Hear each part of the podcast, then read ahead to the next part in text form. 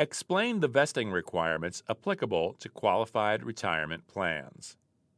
A qualified plan can require, within limits, a number of years of service before benefits vest. If a participant terminates employment before that time, the participant could forfeit part or all of his or her accrued benefit. Now, today these rules are somewhat different for defined benefit and defined contribution plans. In a defined benefit plan, an employer is required to choose a vesting schedule that's at least as favorable as one of two statutory schedules. First, the five year cliff vesting schedule, and second, the three through seven year graded vesting schedule. With five year cliff vesting, an employee is not entitled to any portion of the benefit until five years of service have been completed. With the three through seven year graded schedule, no vesting is required until three years of service have been completed. After that point, vesting increases by 20% for each additional year. This means that after three years of service, a participant is 20% vested. After four, 40%, 60% vested after five years, 80% after six, and once a participant has earned seven years of service, 100% vested. Defined contribution plans must use a more accelerated schedule, either the three year cliff vesting schedule or the six year graded schedule.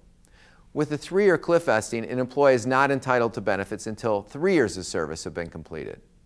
With a two through six year graded schedule, the participant must be 20% vested after two years of service. After that point, vesting increases 20% for each additional year. The benefit becomes fully vested after six years. The vesting schedules just described apply when a participant terminates employment on a voluntary or involuntary basis. If the participant continues working until the plan's normal retirement age, he or she must be fully vested regardless of the years of service. Full vesting is also required upon plan termination. In addition, employee contributions must always be 100% vested. Plans may also choose to fully vest at attainment of an early retirement age, upon disability, or at death. Now remember, a plan's vesting schedule doesn't necessarily have to be one of the statutory schedules. It just needs to be as good as one of the statutory schedules. Now let's say you were trying to determine if a schedule that allowed for 50% vesting after one year of service, 60% after two, and so on until the participant was fully vested after six years, would be allowed in a defined contribution plan. Now, clearly, this schedule is not as good as three year cliff vesting, but maybe it is as good as six year graded vesting. Now, to solve this problem, build a chart showing the vesting in the proposed schedule, then identify the required vesting under the six year graded schedule. Then, looking at each and every year, you must determine that the proposed schedule is as good as the statutory one.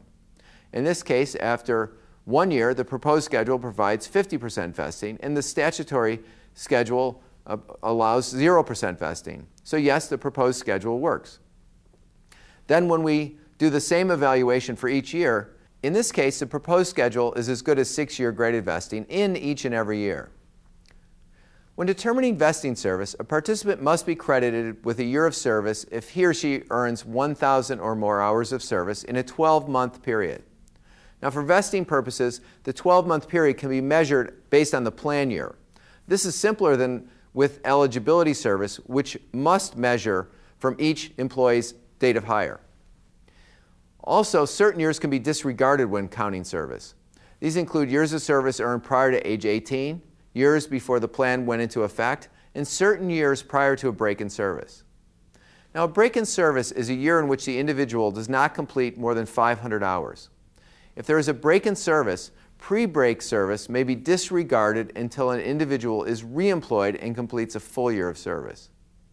Also, in a defined contribution plan, if an individual has five consecutive breaks in service, the non vested portion of the benefit earned prior to the break can be permanently forfeited. For example, let's say an individual with a $100,000 account balance terminates employment and is 40% vested. The participant gets $40,000 and the $60,000 is provisionally forfeited. If the employee has gone for five consecutive breaks in service, the $60,000 can then be permanently forfeited.